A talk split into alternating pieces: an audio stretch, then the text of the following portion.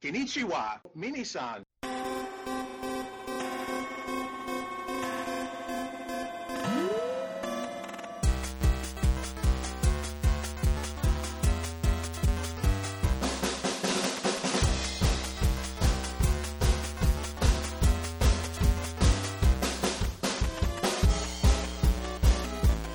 Hello and welcome to Famicast 29, your Famicast for October 2013. I'm your host, Danny Bivens, and today, like I kind of hinted at last month, we're uh, show's a little bit different now. We have actually today we have two new guests here that I'd like to have them keep coming back. And um, the first guy here, his name is Josh Pollock, and he's a good friend of mine. And actually, if you remember to the live episode, Josh actually came on. He was uh, the last caller about me breaking his Super Famicom that wasn't broken. But anyways, um, so Josh, how about you go ahead and just tell us a little bit about yourself? Thank you, Danny. It's nice to be here, since here is my room. and I'm happy to report that the yeah the Super Famicom is not broken. And yeah, so my name is Josh, and I'm originally from Ohio, but like most people, I escaped. well, most sane people. And I live in Japan now. I've lived here for longer than I care to admit. but that's because I enjoy it. I like it here. It's fun. Um, I will be 36 in exactly one week, and that's not fun. but uh, that you know, my my gaming tastes tend to gravitate towards old, you know, old school stuff. The original Nintendo, uh, the Genesis. See, you you kids don't know what it was like when, you know. I, I think a lot of our listeners out there actually, yeah. I'm specifically talking about you, Danny. Uh, oh, okay. You don't know what it was like going from the 8-bit Nintendo Entertainment System to the Sega Genesis. It was basically like seeing color for the first time. well, I went from I went from the you know NES to the Super Nintendo, which was you know. Yeah, but you didn't get that stuff until like the mid 2000s No, that's not true. because you got it at the thrift store because your parents couldn't afford it when it came out. Yeah, so there's a little known secret about me that you don't know. I'm actually white trash. I think everybody knows. yeah, everybody knows. I'm white trash. no So, money. Uh, so that's me. I'm Josh, and that's uh, that's all you really need to know for now. So, Josh, I had one other question for you. So, you know, you said you like old school games. Well, Yes. what is your favorite old school game, or just any game at all? Well, it's hard to choose one. If I had to choose, I would say um, Super Metroid was one of the only games I ever completed, and you know, got all the items and everything. I loved it. I loved all the power ups and stuff, and it kind of just redefined how I viewed video games. It kind of kind of changed my life a little bit. but also Tetris was awesome when I realized you know, I got good at Tetris, and I, got- you know, I could get like 200 lines on the Game Boy version. I was like, yeah, I'm awesome at this. So, Tetris is also awesome, unless it's a, a version that cheats, where it just goes too fast. And you know, like some of them are like, oh, this guy's too good. We're just going to cheat. Hmm. Those damn Russians programmed it that way. Yeah, Soviet mind game. You got to watch out. But cool. All right. Well, um, the main reason why I brought Josh on, uh, well, this is you know this is kind of introductory episode for him, but um, since Josh has you know had a lot of experience here in Japan, I thought he'd be useful for you know our life in Japan segments, which unfortunately we won't have this month. um, but you know I.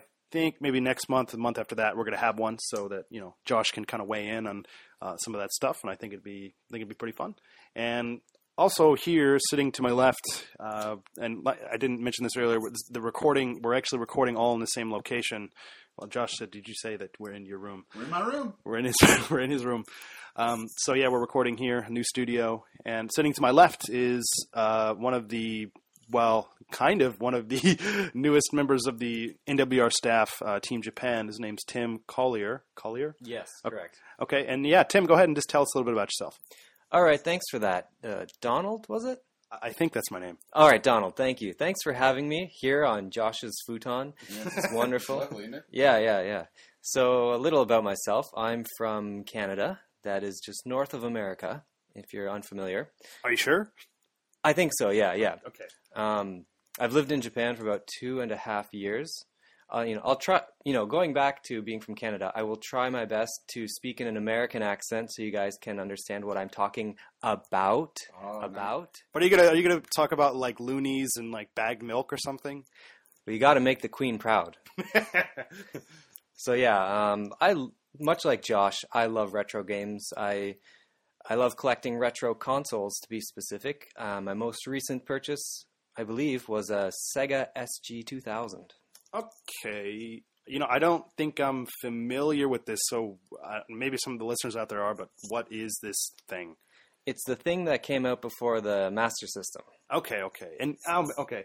So I don't know if I've told you guys about this, but there's this. Well, I know you listeners out there know, but I don't know about these guys. Uh, there's a really cool bar in Akihabara. It's called Game Bar A Button, and it's really cool because there's just a bunch of you know old school games that you can uh, old school systems and just shit just all over the walls. It's a bar?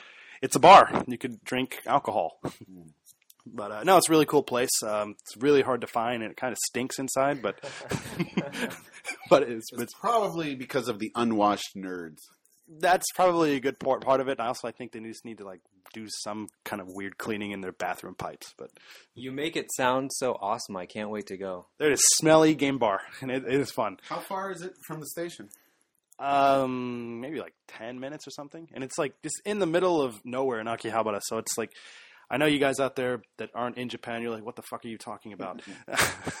well, you know, it's not too far from the station, but it's the, like we we had a Famicast Nomikai. You guys, listeners out there, might remember that um, that we talked about that at least back there, and we went to um, Game Bar A button and stuff, and it's fun. It's just like I said, it's hard to find, even with like GPS on your phone. You're like, I guess I'm going the right way. It's just a bunch of like commercial buildings and stuff, but you know, it's hidden. But anyway, Tim, sorry. Um, go, yeah, continue. Oh, that's it. Thanks for having me aboard. Oh, okay. Well, fine. Um, so one question I have for you though. So, what is your favorite game, or what is your favorite game series? You just had to go there.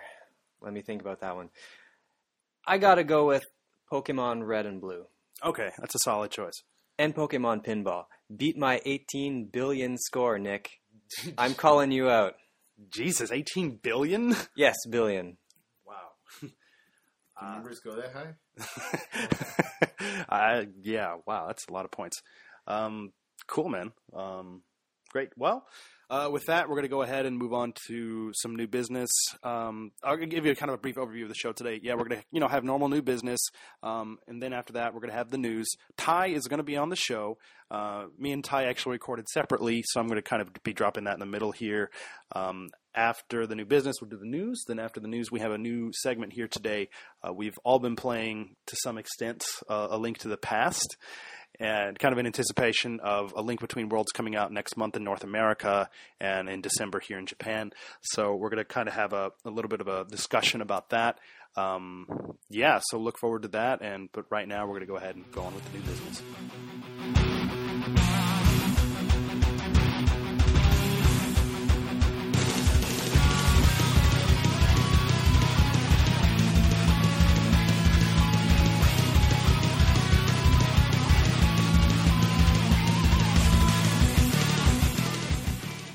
All right, I'm going to go ahead and kick us off here with new business. And um, like many of you guys out there, you know, Pokemon X and Y is a thing that happened. And, you know, I've been out of the Pokemon game for a pretty long time. I, I got Pearl on DS.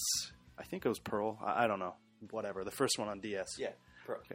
Tim knows his Pokemon, so he, he can tell me. True. uh, so I had Pearl. I played it for maybe like ten hours, and I just stopped playing. And I think I had Silver at one point too, and I got it from a friend. I, you know, same thing, just stopped playing. But you know, with Red and Blue, I, I had Red back in the day. You know, 15 years ago, which is kind of crazy to think about. But you know, I had it back then. I played it for a long time. You know, g- beat everything, had a ton of fun. Never got 151 Pokemon. Well, 150 because I suck. Um, I only had 135, but you know, I still I still really enjoyed the game. It's just kind of just I really I have really really good memories of that, especially like taking it to school and playing it in class, and never getting caught somehow. Yeah. I was the first one in my junior high to catch all 150 Pokemon. Aren't you special? I am. Thank you. yeah. Well, did, wait, didn't you say you got like a Mew also? Through Game Shark, but but my buddy, he ran into a Mew in Mount Moon. Apparently, there's like some glitched cartridges out there that that can happen. Hmm. So I can't tell you how many hundreds of hours I've spent searching Mount Moon, hoping to run into a Mew. God. Yeah, it's pretty sad. you know, I, I, I fucked up my original red because I got the missing number Pokemon. Do you know that one? Yeah, of course. Yeah, and it was great at first, and then every time I went to, I, I beat the Pokemon League or whatever the hell with it, and then after that, I could never see, you know, because it told you how many times you did it and who you did it with or whatever. After that, it was just all fucked up, like it, all these different random characters, like letters and shit on the screen. It was just messed up after that. So And that's why you'll never be a Pokemon master. yeah, I failed. I don't think I'm aiming to do that, but at any rate, I you know I I've been kind of looking forward to X and Y, and I did a segment with Alex Culafi a little ways back, him and Josh Max talking about it, and you know those guys also did uh, uh and Don Koopman. Um, they also did a really good segment about uh, shortly after they released their reviews of the game. So if you want to hear more about that, definitely you know listen to that episode of Connectivity. But um, uh, you know, I'm not going to go into like extreme details because I'm honestly not that far into the game. Um, I've been playing for about four hours or so, and uh, you know, some of the things I really like. I really like the fact that you know they there's kind of like a semi-strong emphasis on the old Pokemon, which is good for guys like me that are just kind of getting back into the fold. Because I mean, I don't know what this thing that looks like a flower is. You know, I don't. Even, some of these things, I'm like, oh, this is brand new. I'm thinking, wait, this could have been something introduced like seven years ago. I have no idea. So it's nice to kind of see some familiar, some some familiar faces in there and stuff. But um, I also really like the you know the whole visual redesign too. I thought that was really cool. Uh, it's something I've been kind of wanting from a Pokemon game for a long time. Uh, so it does feel like pretty open in that sense, but then at the same time, still kind of limited and closed sometimes, like the uh, the digital movement and stuff like that. Right. I, I, That was really off-putting at first. Yeah, I'm still to the point where it is off-putting. I'm on the roller skates. I'm trying to maneuver around like a hedge maze, and it's like, okay, I can't go out the door or like the entrance of this thing because I'm like a centimeter off, and it's like, what the fuck? Are you serious? So I have to like use the D-pad uncomfortably and do that. But Also, another problem uh, I have with the new Pokemon is the NPCs. Just the things they talk about, it's so pointless. Yeah, man. I mean, I, I was and I just got to Lumiose City, and you know, I'm in the coffee shop, and someone's just talking like, "Oh, this coffee's good." It's like, what? okay, Yeah, I totally agree. yeah, it's fucking stupid, but I don't know. I, I don't know if like kids actually read this or anything. I, I, I was reading it. I was thinking, hey, maybe I'll find something useful. But you know, we are talking a little bit earlier. But yeah, you know, it's like, oh, you just throw a Pokeball at a Pokemon to catch him. It's like, well, no fucking shit. I mean, Right. And I, I want to talk to every NPC because, for example, and this may be a little, little bit of a spoiler, but one of the NPCs trades you a Farfetch'd in the beginning. oh, it's a Farfetch. I just I just didn't trade him because like I don't care about you. Fuck you. I mean, you got to talk to all the NPCs because they may offer you something awesome like that. Mm-hmm. But you just have to suffer through a lot of Pokemon are cute. Yeah, so I mean it's kind of weird, but uh, you know the the main demographic they're going for are kids, and like I said, who the f- hell knows if kids are even like reading this or even care. Um, so I, I don't know, but um, yeah. So like I said, I, haven't played too much. I mean, I think my Pokemon. Uh, I picked. Uh, my God, what's his name? The the, gra- the grass one, uh, Chespin. Chespin, and he just evolved into this monstrosity. Oh, I, I was so excited when I saw Chespin. Like, oh, he's adorable. Everyone's gonna choose him. But as soon as I saw that second level evolution, like, okay, I'm going Froakie. Yeah, and I think even like the third level evolution is even worse. Oh yeah, yeah, yeah. I mean, it's a chestnut. I, I like the idea of a chestnut Pokemon, but ugh, uh, no, no It- It's really weird. He's really ugly, but uh, he's he's not a bad guy. I, I just got to level twenty the other day, and you know I found like a Pikachu and um, a couple other cool little guys around, and yeah. I guess we can't be so vain with our Pokemon. I guess not. but I, I did just yesterday. I did just pick a Bulbasaur. Um, Mainly because that's who I used in the you know original, getting him to Venusaur and stuff. But I, I probably should have went with something else to kind of balance out my team. I totally agree. I picked Bulbasaur as well, but I chose Pokemon X because I really like the Charizard X evolution, and I probably should have gone with that one. That might have been a good idea. I didn't even think about that. Wow, I'm dumb. Yeah.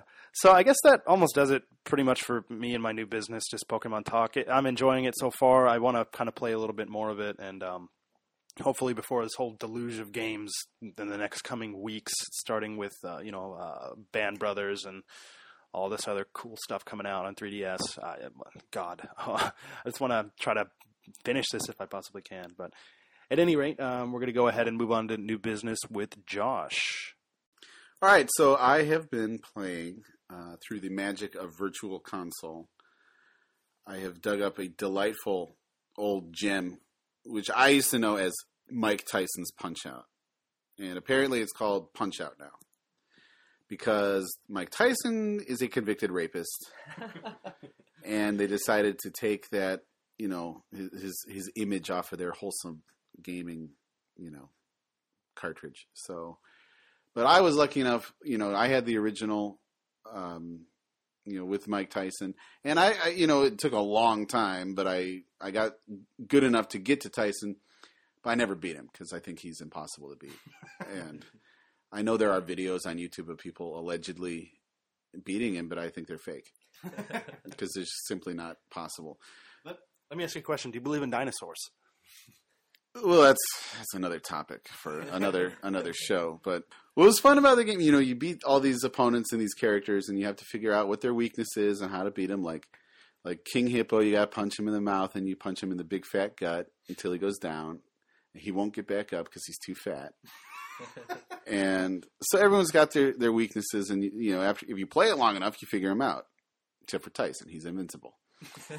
um, but one problem I realized as I was playing it is just how, you know, racist the game is, um, because the, the, game was obviously designed in a, in a, it was a different era back then, before political correctness ruined everything, and the programmers at Nintendo thought, hey, wouldn't it be fun if all the different fighters were from different countries and they were all just gross racial caricatures? like the Russian guy is a big drunk, and the Indian guy has a towel on his head, and uh, von Kaiser was a Nazi, and you know, so there are all these different, you know, racist characters, which I'm sure people would have a problem with today because everyone's got their panties in a bunch about that kind of thing. But I don't know. I mean, I think it's bad because I don't consider myself a racist person but when they laugh at you and shake their titties at you when they beat you, you just get really angry. You're like, "Oh, you goddamn Indian!" You know, and you say things you don't mean. so it can be frustrating, and it's especially when they laugh at you. It's, it's just so. It's like the dog from Duck Hunt, and it's got that old school eight bit, you know, sound quality, so the the laugh is like. It is just infuriating because they smile and laugh and taunt you, and uh, you just want to throw your controller through the screen. But I was saying it's it's probably a good thing that they didn't have better audio because that way, you know, they can't really put Tyson's comments on. Because I, I was imagining what that would be like if if you know they had actual footage of Tyson's taunts, you know. Yeah, I'm gonna I'm gonna eat your children.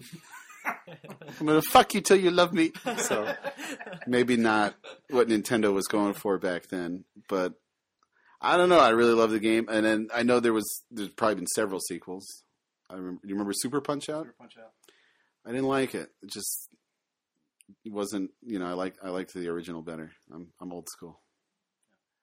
You know, I remember like seeing commercials and stuff for Super Punch Out back in the day. Just thinking, hey, what's that? Because at that point, I'd never even played Punch Out. We had like some kind of, uh, I think it was an Evander Holyfield boxing game that was like a simulation, and it was kind of hard, mm. and it was, I guess, it was fun. Well, I played Super Punch Out, and the only character I remember was just like a hillbilly in un- in overalls. So they continued the whole racist, you know, caricature theme. So, you know, it's something. You know, it's good to know that that continued. Yeah, I've been enjoying Punch Out. Cool, right on. Yeah, because I, you know, for the build play Link to the Past, I let Josh borrow my American Wii because I have tons of virtual console games on there, including Link to the Past, uh, Punch Out, a bunch of other stuff that I'm probably ashamed to admit that I own. I'm looking at you, Rom- Romance of the Three Kingdoms, but um, Anyway, so yeah, that's going to do it for Josh, and we're going to go ahead and move on to Tim for new business. All right. Well, let's see. What have I been playing recently? That's a great question. I've been playing quite a bit of Mario and Luigi Dream Team on the 3DS. Okay. and I've really been enjoying it. Um, it's got a great sense of humor. There's always introducing new attacks, and they change up the gameplay mechanics. But I kind of have a problem with the rhythm-based gameplay because, you know, I'm getting old. I'm a busy guy.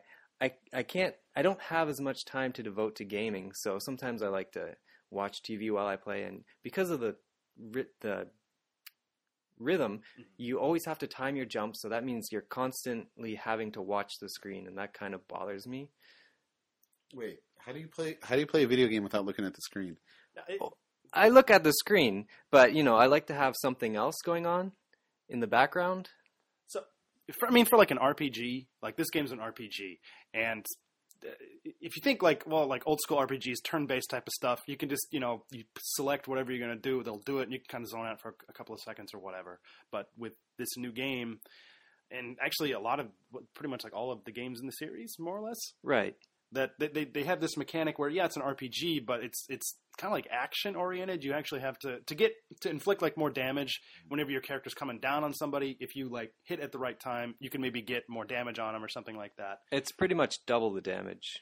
So so yeah that's definitely something you don't want to miss out on right, and you don't want to always when you're grinding levels, you just don't want to have to. Yeah, um, it's really shitty of those programmers making a game that you have to look at. I would, I would hate that. yeah, I guess it's uh, it's something I can't really complain about. uh, no hey you know I, I- I think it might have been RFN it could have been connectivity but some other people had some issues with this too you're not alone man I mean uh, for me too kind of when it, when it comes to RPGs I kind of wanted to sit back and relax and then just you know tap a couple of buttons and just let it go Yeah, yeah. I mean, I find Mario and Luigi is the best one hour before bedtime because it totally tires me out, and I'm just ready for bed. So, I have been playing that. Um, I've uh, also been playing uh, Mutant Mudds on the 3DS, and that's just a really good game. It's if you're looking for a challenging platformer on the 3DS, I can't recommend that one highly enough. I probably should also mention that I ate a half a pound of M and M's while watching Danny play GTA Five for about an hour. Does that count as like a game I've been playing? Mm, yeah. I think it counts. I consider it because I got to see titties. So yeah, that, that, that's a, that's a thing in GTA Five. So um, anyway, so okay, and that's going to go ahead and actually wrap us up for new business. Like I said, we're just going to kind of keeping it short here today. Uh, one other thing too, because you know, I I said Tim, you know, uh, well, Josh is like old school gamer, so he doesn't really have any like these new systems or anything.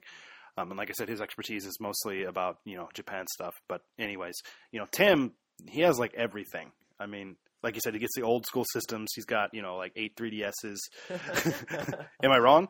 yes, yeah. It's not eight; it's like seven. Oh, No. okay. I'm an asshole. yeah. Okay. Anyway, um, yeah. So that's going to go ahead and wrap up new business, and we're going to go ahead and move on. Well, Ty is going to actually do his new business, and then after that, we're going to go ahead and move on to the news.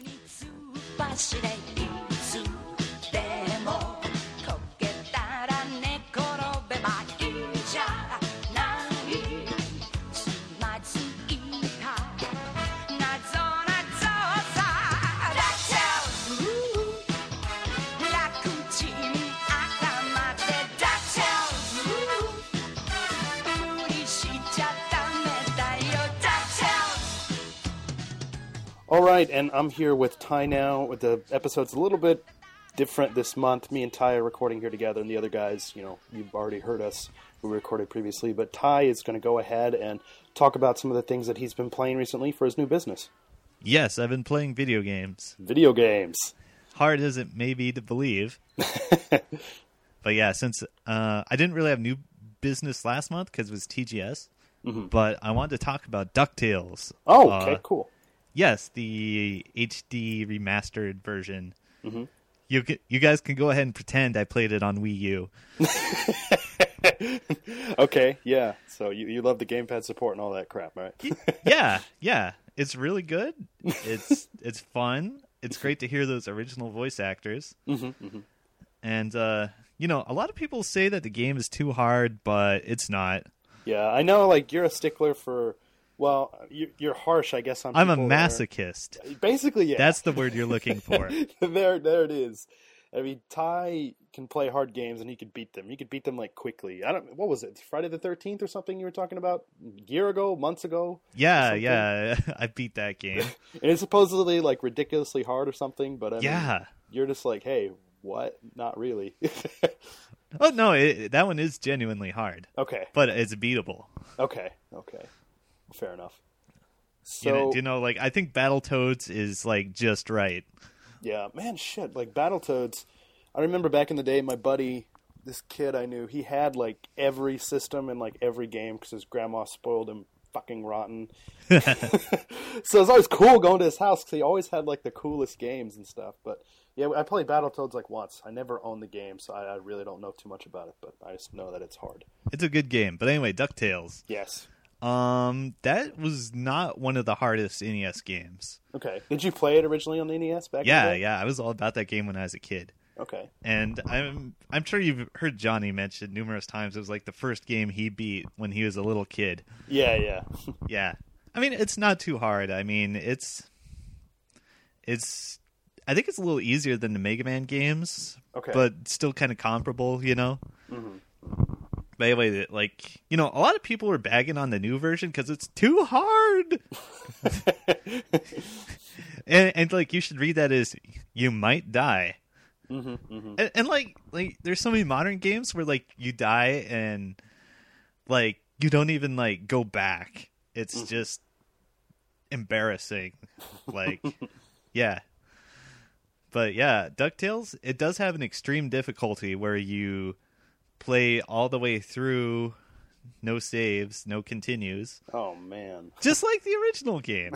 Well, I guess that makes sense then, huh? Yeah, yeah. Uh, I mean, like if you die, like on the normal difficulty, like you have to restart the level. The levels are about the same length as the NES version.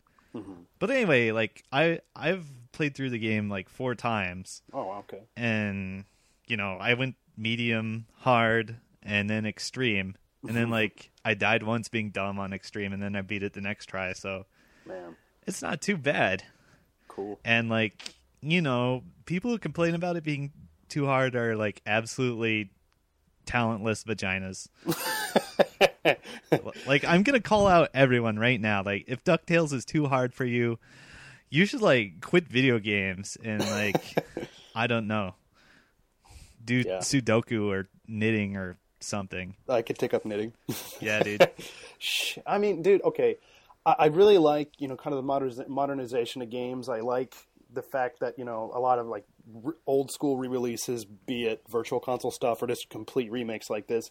I mean, sometimes they have like save state stuff and stuff like that. I think it just kind of takes the tedium out of things where it's like, okay, I just died at this boss. Now I have to go through all this bullshit to get to the same exact point. For me, I like the, the way the things are kind of now because I don't know. Sometimes I just don't like taking all that time to go through that shit again.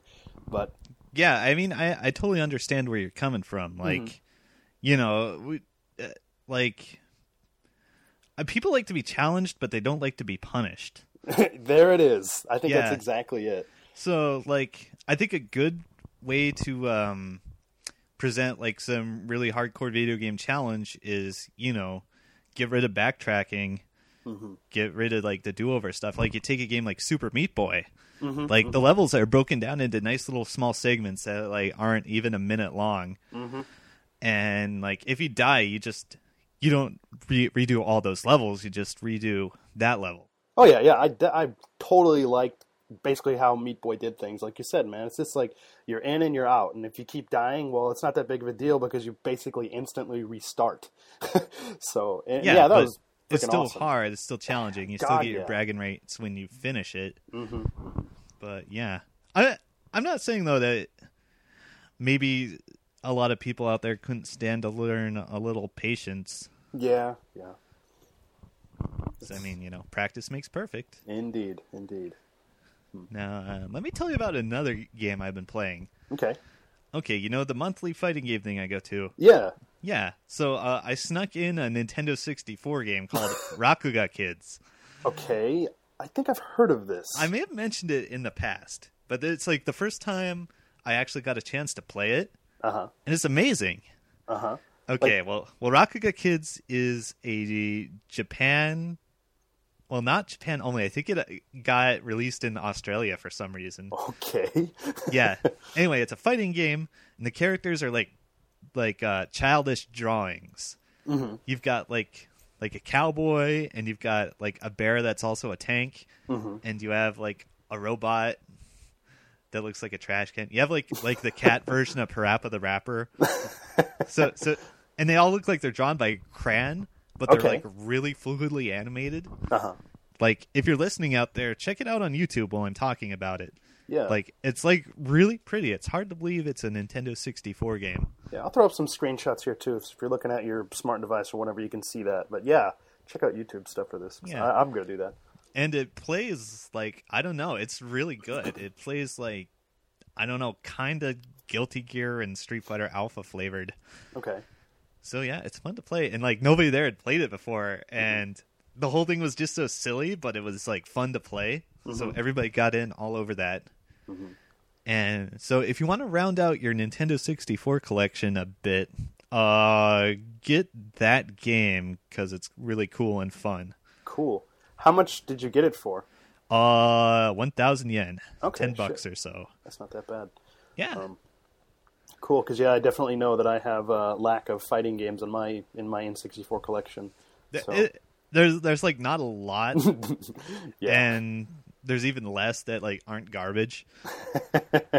but Yeah. I'll I'll throw out some uh, fighting games I like on 64. I like Killer Instinct Gold. Mm-hmm. I like Mace: The Dark Age. I remember that game. I never played it. I just remember seeing advertisements for it and stuff. Yeah, it's pretty cool. Uh, what else was there? There's of course Smash Bros. 64. Mm-hmm. Um, you know there was Biofreaks. I remember yeah, ads for that too. kind of.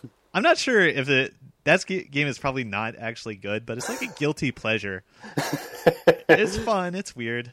It just it, uh, looking at like the cover, it, I just start thinking of the movie Toxic Avenger. I don't know. If you've ever seen oh yeah, yeah, yeah, yeah. I know. that's a that's a great movie, but well, maybe not, but it's funny. Um, but Oh, oh, oh, oh. Uh, was it Fighter's Destiny?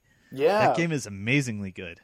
okay, yeah, isn't isn't like an RPG mode or something in that game? Um, I don't think so. Either that I or mean, there's something with kids. You could change the adults into kids or something. I think you might be thinking of Virtua Fighter Okay, because I there's a, there's a Virtua Fighter kids game. okay, because I could have swore this game had some kind of an option like that. I think there was a sequel. okay, maybe it was that. Okay, but yeah, that's a good game. Uh, it's kind of like, um, it's kind of like Tekken, except you win by getting a knockdown, Okay, and you you actually get points, and you get um, I think default is first to seven points, and you get different amounts of points for different kind of knockdowns. okay, Like, I think you get like two for a ring out, like three for a normal knockdown, four for like a super move knockdown. So, but like it plays really well. mm-hmm. So check it out. It's unique. It's fun. Okay. cool. Well, did you ever? I, God, what's the name of this game? Fighting game. I think it's called War Gods or something. Yeah, War Gods. Yeah. that game. that game. It, it's like you know, it's terrible, but it it was frequently referred to as like the Mortal Kombat 4 beta. Yeah, I. But I remember they were playing it at uh, Wednesday Night Fights, which is like uh, the weekly Southern California fighting game shindig, where uh, a whole bunch of the top players like play fighting games every week, and they, they were like doing that like just as a funny thing in the beginning, like as a at the beginning of the the night. That I remember, and I remember some people playing it. I think Alex Valle was like blowing it up. Uh, By that I mean doing really well but I only vaguely remember. I know there's some like ridiculous characters in that game, like Warhead. yeah, yeah. I, I, I don't even know how I played it. Maybe I rented it or something, or a friend had it, but I remember just like playing it and just thinking, ah, this is mm, okay, and just yeah, Not really. yeah, pretty much like this is okay. This isn't okay. It's, why did I spend my, you know, my allowance on this piece of shit? You know. ah, there you go. Yeah. Um, to go back to Ducktales really quick. So, I mean, I know they have like you know voice acting and all that stuff, and Oh yeah, they Whatnot. got the original voice actors, except for the one guy who died. yeah, well, that's a little hard to to do. God. yeah, Um, Like, okay, I mean, I've heard a lot of other people talk about it and stuff, and obviously you're playing this game in English because there's no Japanese release of the game, which would be interesting. Um, but yeah, so I mean, I've heard it's pretty spot on. Like, what what's your opinion of this stuff? I mean, and also too, did you watch like Ducktales back in the day? Oh yeah, yeah. I was a big fan of the show when I was like seven to twelve. Okay, okay. Yeah, honestly, I started getting into the show when I was in high school because it was on like in the morning, and my brothers Yeah. and I just watched it. 'cause it's- That's awesome. And, Yeah. and I also actually read a lot of the old Carl Barks comic books. oh crap! Okay, Yeah. So, it- the- wi- and of course, the show borrows like very heavily from them. Okay. okay. But yeah, the voice actors are great. I love the Beagle Boys. Oh yeah, those those assholes. yeah, right. And they even had like like the unique ones that were in Ducktales. Mm-hmm. There's like Burger Beagle, um, Big Time, Bouncer, and Baggy Beagle. And awesome. they have they have those hilarious voices. Cool. I love those guys. Sweet man. Fuck the police. exactly. They're they're burglars. Um, cool. All right, man. Well, um, I guess if that's all you got, we're gonna go ahead. and... Well, one one Oh. thing I'll take like ten seconds. I've been playing a lot of Brutal Doom. Brutal it's so Doom. metal. Look it up on YouTube. okay. It's a. I'm assuming it's a fighting game. No, it's Doom, except it's Oh. it, it's more brutal now. Oh God. Yeah. Yeah, People my- on the internet have been adding like more violence and references to the comic book Mm-hmm. and more metal music. and, and a lot of gameplay enhancements basically. Okay. So it's really fun. And Cool. it, it's just classic Doom. It works with the classic Doom uh, WAD files. Okay. Yeah, I I almost exclusively played the original Doom on Super Nintendo. Oh yeah, I played that too before I had a good computer. Yeah, it was a cool like red cartridge. My buddy had it, and he'd always bring it over. I'd borrow it, and yeah, I like when you go up to the wall and he's like, when you're just you know pressing like the button to like Yeah. try to open up doors. I don't know. We always got a kick of that. But um, anyway, cool. Brutal Doom. Oh, Yeah. It's the most metal video game ever made. awesome. Cool. Well, uh, is that is that it then, man? Oh, don't ask that question. Okay. Well, But I've been, I did play Borderlands 2 for like 200 hours. fuck. I'll just leave that leave it at that. Okay. Well, damn, man. That's ridiculously hardcore. But uh, I should. It's fun. Yeah, I sh- I, should- I I'm just a fan of the simple pleasures of shooting people. awesome. Well, if I see you wearing like a trench coat coming near me, maybe I'll run, or maybe it's Yeah. too late. yeah, dude. Because this is high school in the 90s. exactly. And now we're going to go ahead and kick it back over to myself, Josh, and Tim for the news.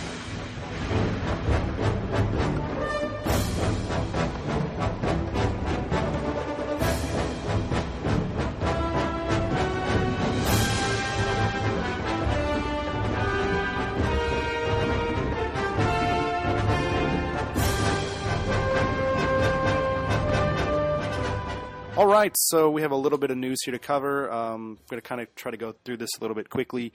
Uh, we're going to go ahead and kick off with Media Create sales, and this is from October 14th to October 20th. And I'll just kind of throw out a couple of different bits of software that's kind of at the top of the list, and probably with as come as no surprise. Uh, Pokemon that week sold 473,000 units, kicking it already up to 2.3 million. That's after just you know being on the market for like a week. Excuse me. So that's you know, that's pretty incredible. Um, you know, Monster Hunter 4 is still going pretty strong, over 100,000 units, kicking that up to 2.7, and that just came out, in, you know, September, mid-September.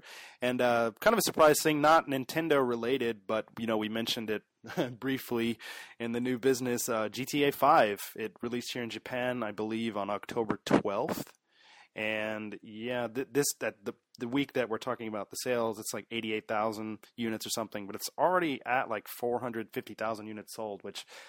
I don't know. I mean, these kind of games like Call of Duties, Grand Theft Auto, stuff like this, getting like more and more popular here in Japan. And even if you think about like the install base, like PlayStation Three, I don't know, probably somewhere around like, God, I can't remember off the top of my head, maybe 11 million, something like that. Um, but anyway, so I mean that's a pretty significant number of uh, you know copies on a system. So yeah, way to go. Um, as for hardware, Nintendo stuff, you know, 3DS still killing it uh, that particular week, 100 over 150,000, so up to 13.3 million. Wii U is doing shitty as usual, uh, so yeah, just under 3,000 units, and it's still just barely over a million here in Japan.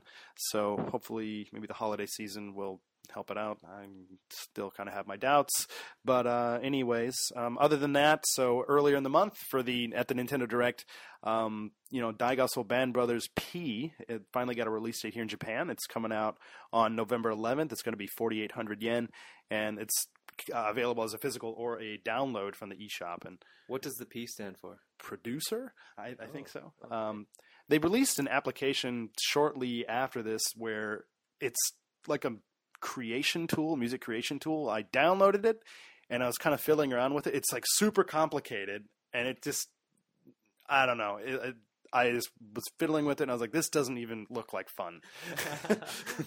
so, cause you know, I, Tim, so you've played the original, you know, Band Brothers, right? Yeah, it was probably one of my favorite games for the DS. Okay, cool. Yeah, because I, you know, we were just talking in, in the break here that, you know, I got it my first time coming to Japan. It was great. You know, I couldn't read Japanese for shit at the time, but it didn't matter. It was just fun. You just kind of figured out and stuff. But uh, did you play the the sequel at all?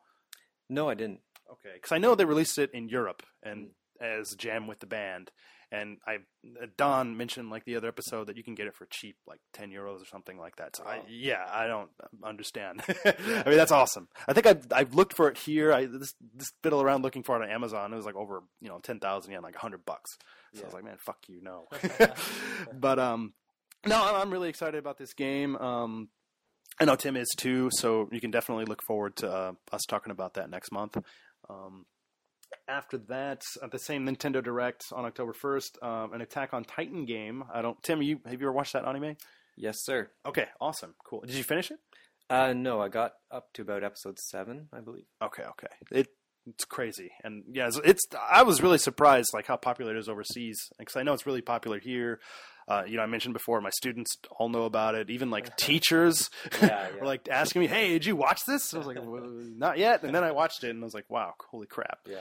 But uh, there's a game coming out on 3DS. It's like a 3D like action game. It's coming out on December 5th. It's going to be 6,090 yen. Uh, they have like a story mode that's based on the first season that's out right now, and also they have four player co-op.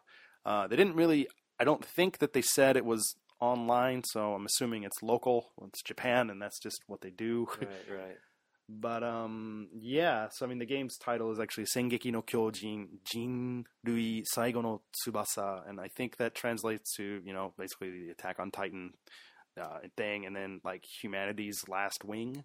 I think is what it's Sounds called. right. Um, so yeah, there's that, and also there is a new campaign for 3DS here in Japan. Basically, if you get two of any games on 3DS, either it has to be a retail game. It can't be something like you know five dollar Game Boy game or something like that. Uh, I'm talking like you know retail games. If you get two of those, you can get uh, to choose one other one for free. And that list, it's so we have Mario Tennis Open, uh, Kid Icarus Uprising, Nintendogs, all versions that are available. Big whoop. uh, Ocarina of Time 3D, Brain Age Concentration Training, Fire Emblem Awakening, Cold Sept, the weird like card game thing. Don really liked it. I mm, okay.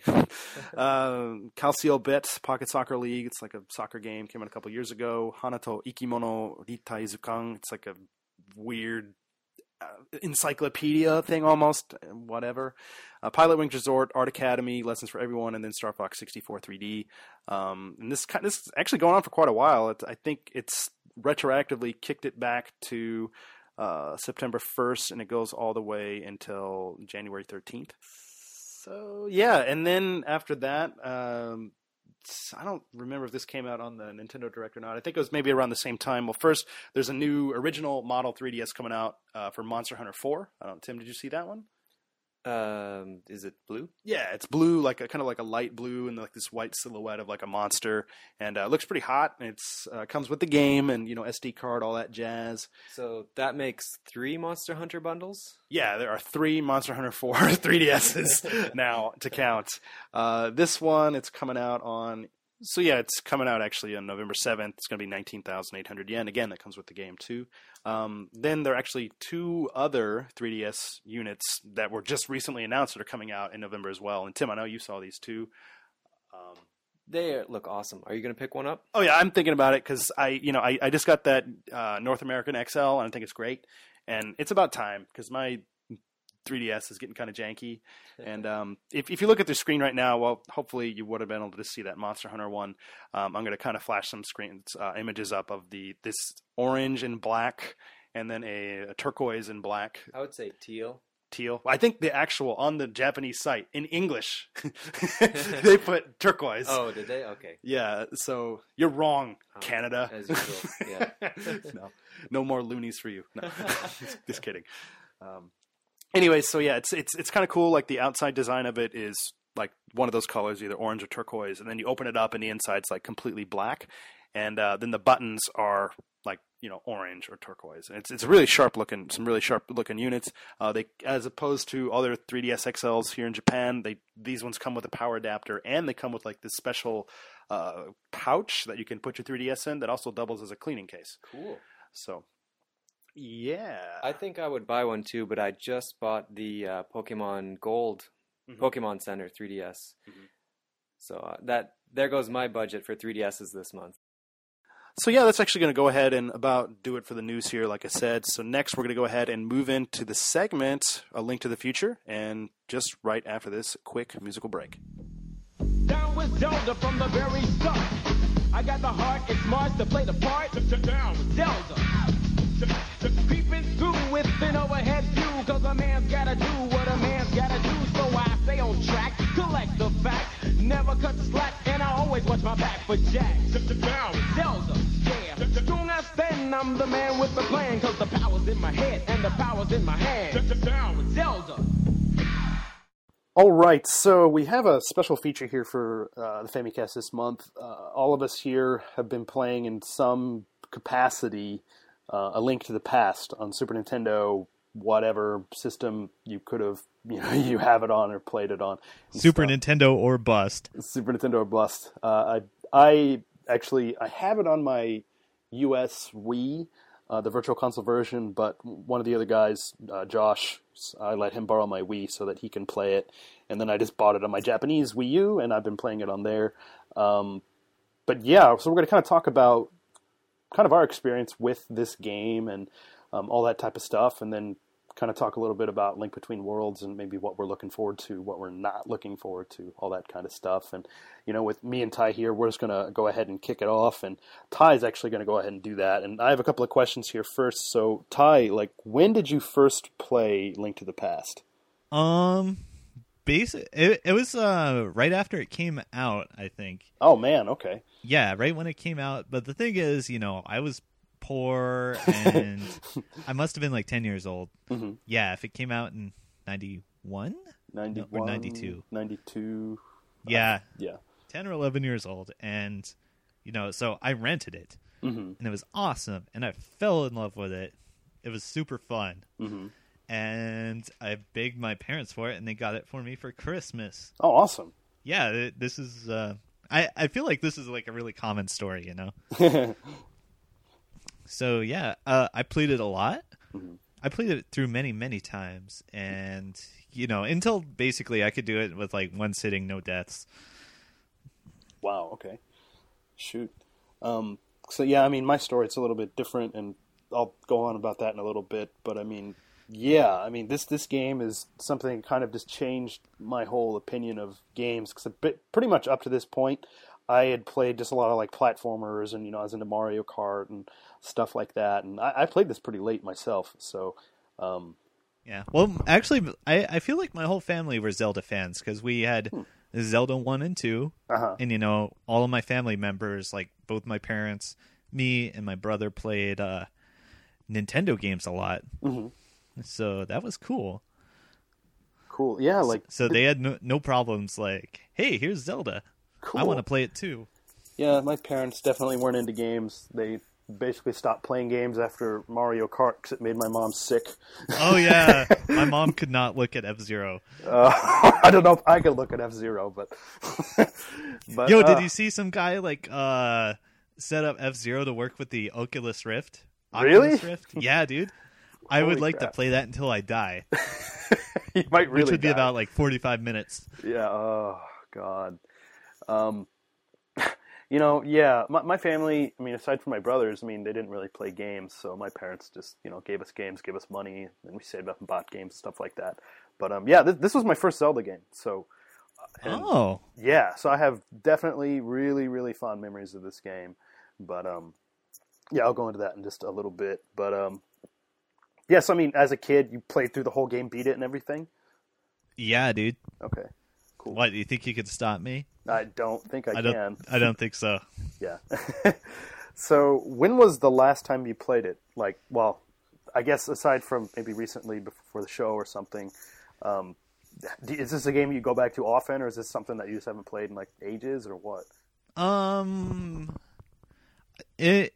le- Let me think about that. I don't know. Maybe, maybe I replayed it at some point during college or high school. Mm, I don't remember, but you know, I played through it so many times. Like, you know, I can just replay it in my head whenever I want. yeah. You know, I was thinking about this like before we recorded and stuff. I was thinking, well, shit, like when was the last time I played? And 'cause, you know, I bought it on the Wii VC, but I didn't beat it because one of my buddies he came over and he just played it, and I just watched him play, and then I just never beat it. It's like I buy things and just don't beat them, which is a bad habit. Uh, but yeah, I, I, Jesus, it might have been like 10, 15 years ago since the last time I even like really seriously sat down and played this game. Yeah. Um, But like, like I don't know. I I can't really feel the motivation like after I beat it with like no deaths. yeah, I mean that's that's pretty much as good as it gets. I mean, you know, maybe I could try to speed run it, but you know, I'm not feeling that motivation. Yeah, sure, sure. Um, so I guess in terms of dungeons and stuff like that, like, are there any dungeons that you particularly liked, like more than others, or like a certain like, did you like the the first part of the game better than the last half? I mean, Dark World, Light World type of stuff. Like, what what are some of your favorite parts of the game? Hmm, my favorite parts. Um, I really like the first Dark World dungeon because like um, the challenge kind of turns up a little bit, and it seems like things get serious, and but it's also really fun. Yeah, And uh, the second one too, with the water puzzles and Oh, the yeah. hook shot. Mm-hmm. Yeah, yeah, I kind of agree with you on the, you know, it just gets kind of like serious because in the light world everything's kind of you know cheery and you know bright and colorful and stuff like that, and you get to the dark world, this is this dark, depressing, gritty looking. I mean, yeah, it's like you know, Gritty, mature. gritty, mature. Link shoots people. I mean, Stay out the hood. You can, yes. Um, steal their Impala or something. I don't know. Uh, but yeah, no, it's it's kind of like creepy. Just kind of just playing it here recently and just going through, just kind of realizing the whole differences between the two worlds. It's it's it's pretty pretty interesting, and I really like that aspect of it. Yeah, and like that coupled with I think the jump in difficulty. Oh yeah, Yeah, that really lends a lot to the game. I think. Oh yeah, because you know I was playing through it first. I was thinking, oh, this shit, this is easy, and then it just started getting to the point where I just was like, I mean, I I always try to make sure I have like a fairy and then like some blue potions just on standby, just in case this things just go to hell. And in some of the dungeons they did, like I think I was in the ice temple, and for whatever fucking reason, there was a section where there's a spinning like fireball thing, and it's going around, and you have to walk on these narrow corridors, and you got to like time it right. I mean, there's like a place where you can like rest and just like wait for the thing to pass by again. But I kept falling off the fucking edge. Like I don't know, probably like ten times. It was. I was like, what the fuck is wrong with my thumb? I, I just kept falling off and dying, and then I don't know. I had to keep wasting like my fairies or whatever, and uh, God, I don't know. yeah, my motor skills just failed me for that moment. Jeez. Yeah. But in terms of bosses, like from what you can remember playing, like what are some of your favorite ones, or were there any that you just freaking hated, or Um, let me think. You know, generally the formula is like you just like most all of the Zelda games, like you use the item you picked up to beat the boss, mm-hmm. and like, let's see. I, re- I remember the one you used the hammer on. You used the hammer to break his mask thing. Mm-hmm. Mm-hmm. Helmasaur King? Yeah, Helmasaur King. Yeah. That's a cool name. Yeah, yeah. I remember in the the Dark World Forest Temple, there's like that weird moth boss. Oh that you yeah, have- you have to like burst down really fast. I remember he was pretty tough. Yeah. I I think at him, I had ran out of like all of my healing stuff, and I was just.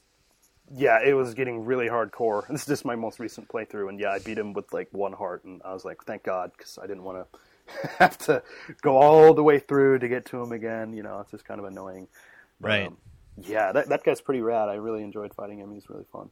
You know, one of the things I always tended to do was, uh, you know, not do the temples in order. You switch the ice temple and the forest temple, I Oh. think, and it makes things way easier. Really? Okay. Yeah, because like, okay, in the the ice temple, which is like in the Dark World Lake, if I remember Yeah. correctly. Yeah, there's there's like this puzzle. It's a huge pain in the ass where you push blocks around and you have to run around like an idiot forever. But instead of doing that, like um you skip and go to the next temple because like the way is not blocked off to you. To do the, the, the next temple first, do you get the rod that lets you create the blocks Ah, yeah. and then you just like sabotage that entire puzzle. Fuck you, dungeon. Pro strats, Yeah, definitely. Shit. I wish I would have thought of that. That's that's awesome. MLG, Indeed. YOLO. Uh, in terms of like items and stuff, like what are some of your favorite items from the game?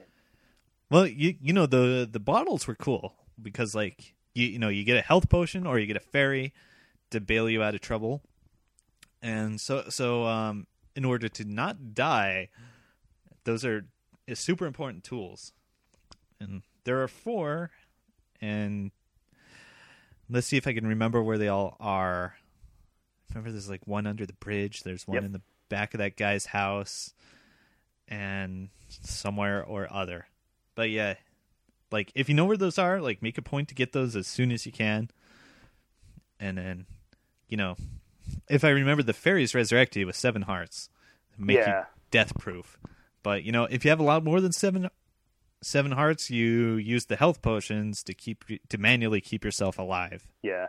So yeah, that's that's why I said I always had like a fairy and then like some blue potions or something, just in case I didn't like heal myself in time and I just get destroyed by a boss or something like that. Which you know it can happen. Some of these bosses can get pretty crazy when they're running around like assholes and just.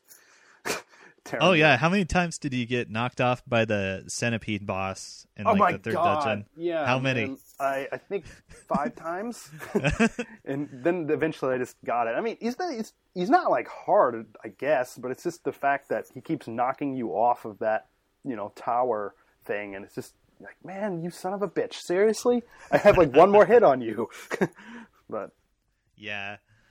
But um you know, I feel like most of our listeners have probably played through this game. yeah, definitely. And if they haven't, they need to get on it.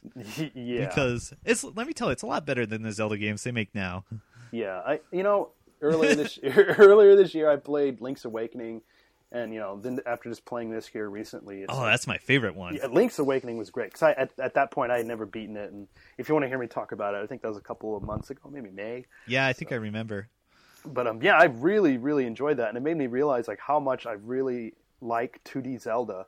I think more so than 3D Zelda. It's just I don't know, there's just something that's different about it, and it's just Yeah, I feel the same way. Like I remember being like buying uh Ocarina of Time when it came out and being kind of disappointed with it.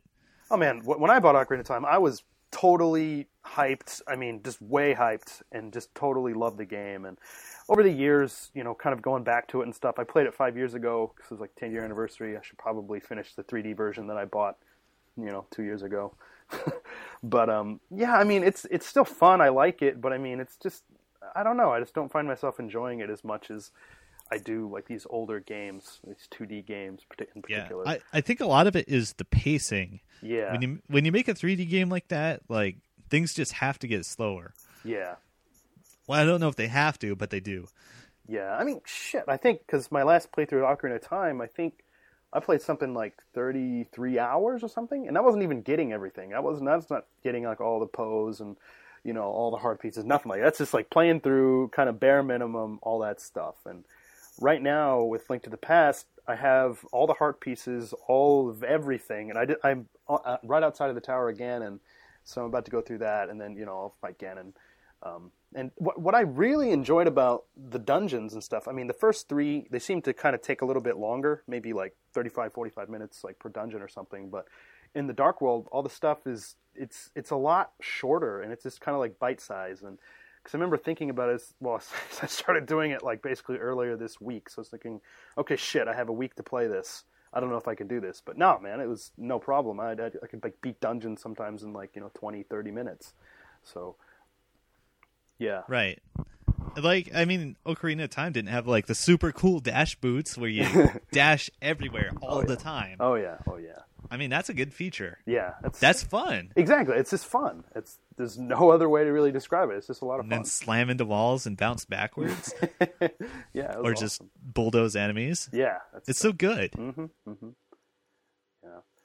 So Ty, you know, before we started recording, you know, Ty has some, I guess, regional difference things that he wants to talk about between Yeah. the Japanese version and the U.S. version, and I, I might know some of these things, but I don't know if I know all of them. And well, Ty, just let us have it, man. Like, what, what are Right. some of these? What are some of these things? Hmm, let's see. I didn't take notes, but Okay. like one of the big things they did was um they made anything like very religious sounding into something not religious sounding Ah. because America or whatever. Like like what what is the name of the game in Japanese? It's like Kamigami no Torai Force. Basically, yeah, Triforce, Triforce of the, of the gods. Yeah. Right. And that is not the name of the American version. Definitely like- not. Yeah. And like, you know, the the big fat fairy you visit before the end of the game, Mm-hmm. she's like described as a goddess in the game. But in the American version she's the great fairy. Mm-hmm. And there's a lot of other things like that. Yeah. I mean, not just in Zelda, but in a lot of games. yeah. And I- Like even go ahead. Sorry. like uh DuckTales. Mm-hmm. I guess either in the Japanese version or the beta version, like, you know, there'll just be something minor like in the Transylvania level there'll be like crosses on the tombstones. Mm-hmm. But for the American version, they were taken out and replaced with RIP. Rip in peace. man you know it especially with these older games i get it you know there's i don't know how far like america's came from then till now. I, i'd like to think that we've come a long way with tolerance and stuff like that and you can see a lot. I mean shit look at a game like the binding of isaac. I mean the, the title i mean johnny had talked about it a couple of weeks ago on um, rfn and i had watched one of my buddies play and i don't know. I mean you got a lot of people up in arms. It's about abortion brr." it's like well kinda but not really you know and i don't know this kind of like oversensitivity and stuff like that i don't know i, I just find that kind of like problematic and can maybe even take away from maybe the original intent of some of the developers and stuff but uh, Right. Yeah, like as a business, I see where they're coming from. yeah But, you know, intent of the developer is, you know, it's pretty important to me. yeah And uh, I also like games where you take apart people with rusty blades. hey nothing wrong with that yeah. Okay. Um, another difference, and I wanted to talk about this. Some of you may remember the Chris Houlihan room. yeah i have no idea what this is Okay, so in Link to the Past, no, not Link to the Past. Uh, yeah, Link to the Past, the one we're talking about. yeah link to the past uh-huh um there's there's a secret room that is kind of difficult to get into but you get into it and it will give you a big pile of blue rupees and leave you a little message and like it's not so much a secret as it is like a crash prevention measure Uh-huh. when they're programming the game when you move from one area to the next, or you know, you go in a, a door or a cave or whatever. Um, if the game like is bugged out and does not know where you're going, it just dumps you in this room. Huh. okay. So like if if you do like a, a weird sequence of events to mess with the game's memory or something like that, mm-hmm. it will dump you in this room. And this existed in the Japanese version. Okay. And when you go in there, you get your rupees, and it says something like, "This is room is a secret to everyone. Mm-hmm. Don't don't tell anybody, okay?" so, something like that in Japanese. Uh huh. Uh huh. And uh, okay, in the U.S. before the game came out, they ran a contest in Nintendo Power, and the contest was if you won, you got your name in a upcoming uh, Nintendo game, Super Nintendo game, rather. Uh huh. And uh, so the winner was Chris Houlihan. Okay. so you see where this is going. Yeah. Yeah. So if you get to this room in the American version, you check the notice and it says, "My name is Chris Houlihan. This is my secret room. Don't tell anyone, okay?" so like if you just wandered into it by chance, mm-hmm. that might be kind of weird, yeah. I'd be like, but what? awesome. That doesn't sound like a Zelda series name, but okay. Yeah. Like you can reliably get into this room with uh, certain methods. You can just look it up on YouTube or whatever. Cool. Yeah, I'm gonna try that. That's I don't because that sounds familiar. I, maybe Houlihan. I just heard that name like a billion times some other place, but it, I don't know if I remember doing this or somebody told me about it or whatever. It, yeah, it's kind of a secret whispered in hushed tones. at, at least before the days of the internet. Uh huh. Because like I don't think a method was ever printed in like Nintendo Power or maybe no other magazine even. Huh. Interesting. But yeah. You can do weird things in game by uh, manipulating the memory with a weird set of actions or movements. Like, like I swear to God, there's like a speed run of Super Mario World where this guy just like dances around and does like all these arbitrary things. But the thing is, he's just manipulating memory values Huh. Okay. and like in the middle of like world one two he like goes directly to the end screen Okay. Wow. Okay. so yeah like some games you know they don't have a, a lot of room for a lot of memory values so you can uh, manipulate them in hilarious ways Interesting. kind of like um it's kind of a well-known secret in japan um if you had a famicom and you had uh tennis and you had super mario brothers you could you know do like x amount of serves in tennis and then hot swap the cartridge to super mario brothers and get like a like one of 255 uniquely generated worlds in super in super mario brothers Wow. I had no idea. That's awesome. yeah so like um if you can think like a programmer and do some weird chicken dance to make the game do weird things you can have an awesome youtube. Interesting. one of the best ones i ever saw was for super mario land on game boy. Uh huh. like where this guy like jams himself into like a world of random blocks that looks like vomit. And he's like carefully mani- manipulating things to like speed run the game. Huh. so that's fun. And but yeah back to the chris houlihan room. Uh your mileage may vary depending on which version of the game you play like if you play it on you know the wii shop or Game Boy Advance or something. D- yeah, Game Boy Advance or whatever it's come out on. Mm-hmm. Like the room may or may not be there, or the message may be different. I don't know all the differences off the top of my head mm-hmm. because if you're not playing it on the Super Nintendo, you're a silly child. I'm a silly child. Yes. yeah. Do, do, so do you know of any other differences in the game, or I think you do. I do?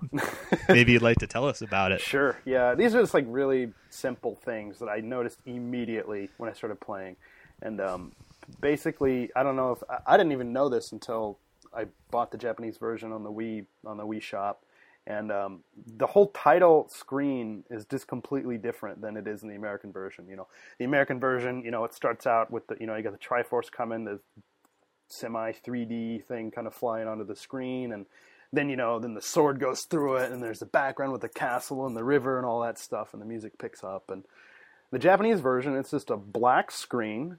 And right after the Triforce thing comes up, and I'm waiting for the, you know the sword to go through the Z and all that stuff, but that doesn't happen. Just the Whoa. yeah, the music just kicks on, and it's the title appears in the bottom uh, underneath Zelda, and that's it. It's just a black screen with the with the uh, logo, and I was like, okay.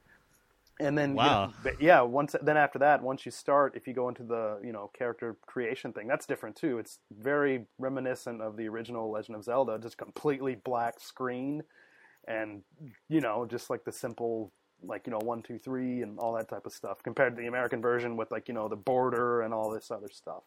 So I was really surprised by that. It wasn't like you know like oh my yeah, god that, that would like trip me out. That would like totally disorient me. yeah it, it's exactly what it was just disorienting. You're like It's oh. like a hallucination effect. yeah it's like this this can't be true. This can't be happening. This can't be happening. Eternal darkness type of stuff, you know.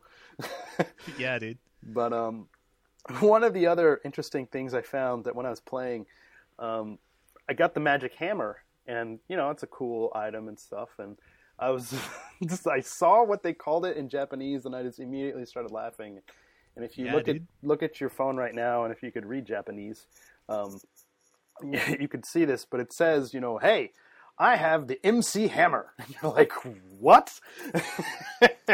they literally called the Magic Hammer in the Japanese version the MC Hammer, like as in the rapper. And I have no idea how they got away with that. But then again, too, Japan is the country where on their daily shows and whatnot, they're playing like Lord of the Rings music and they probably don't pay royalties to anyone. So, Yeah, I mean it's easy to get away with in Japan, yeah, yeah, yeah. which is no doubt why they changed it in the U.S. Exactly, exactly. But yeah, I thought that was kind of just a fun little. Just ask M Bison. Indeed. And yeah, that was just a kind of a fun little thing that they had in the game, and I was just kind of surprised by. And I don't know if too many people know about it, but uh, yeah, that, that was that was interesting. But um, that that's pretty much all of the differences that I spotted. Um, yeah, so yeah. Um. So if we want to wrap up Zelda chat, yeah, I kind of want to talk about region chat.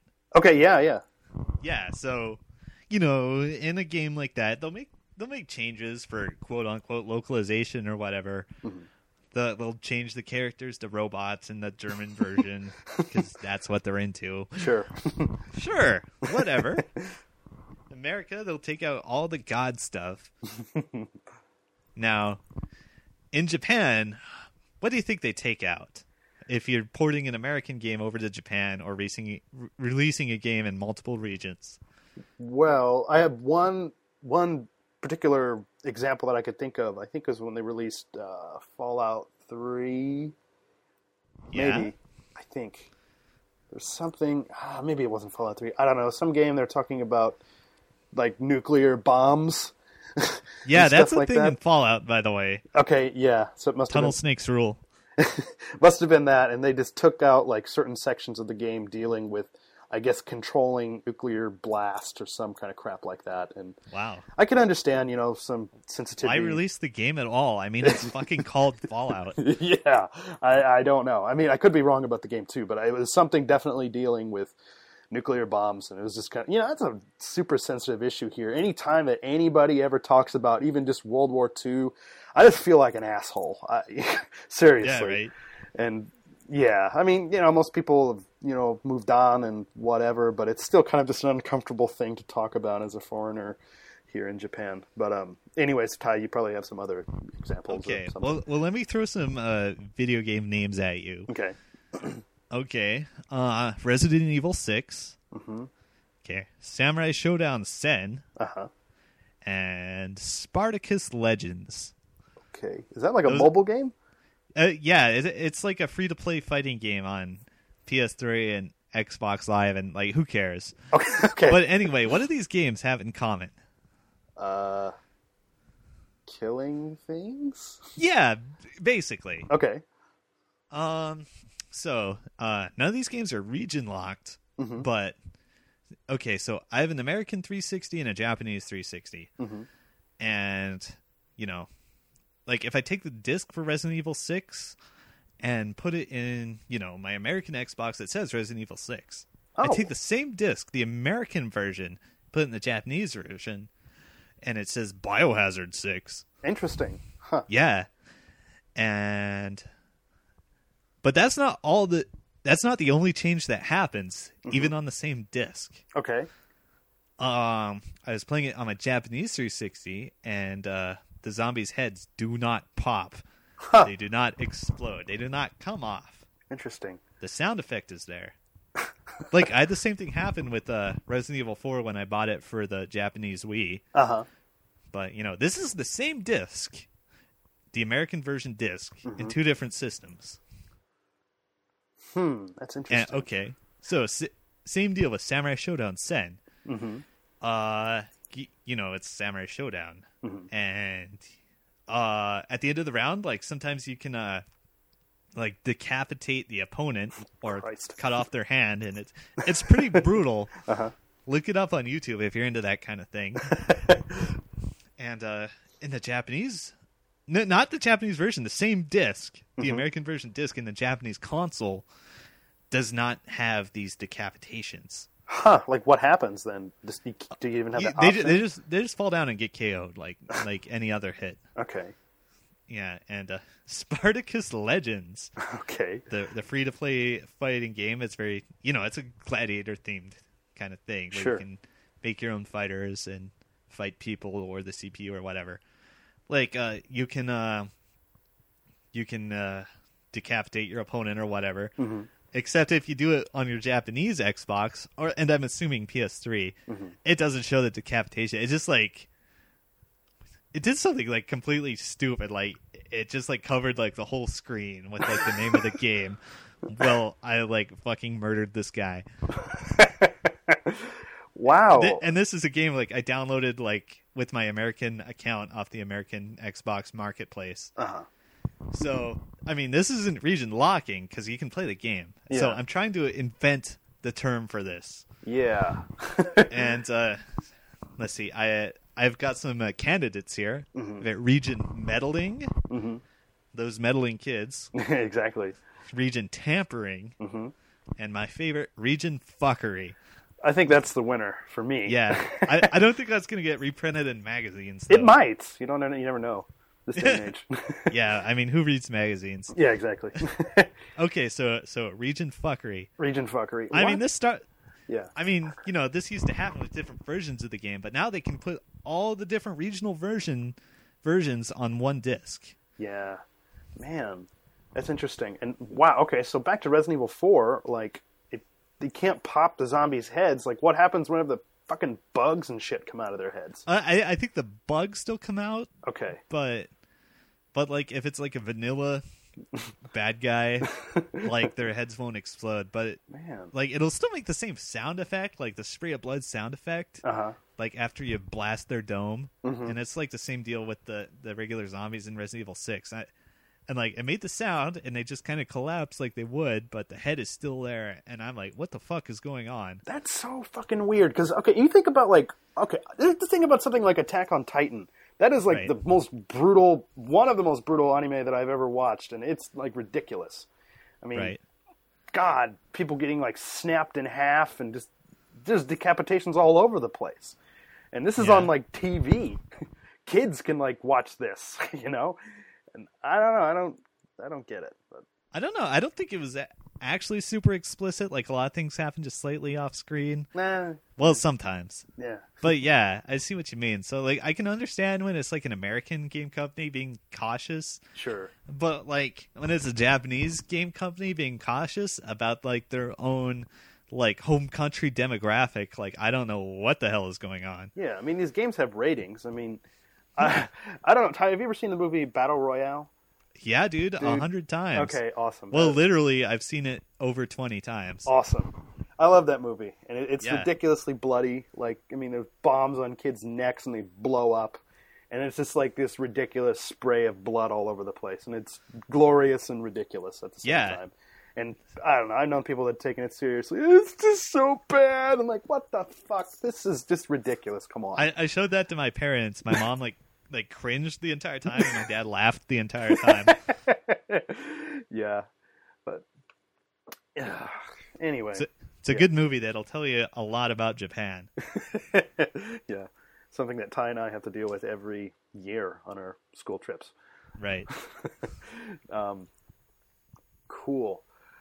Well, I guess one So- more. Oh, go ahead. So what do you think, Regent fuckery then? Region fuckery is definitely the way to go for me. I want to hear some some feedback from the listeners. Just like drop by my Twitter, which is Super Cat Drugs, by the way, Mm-hmm. or just like on the NWR forums. Like just reply to this podcast, I guess, yeah, yeah.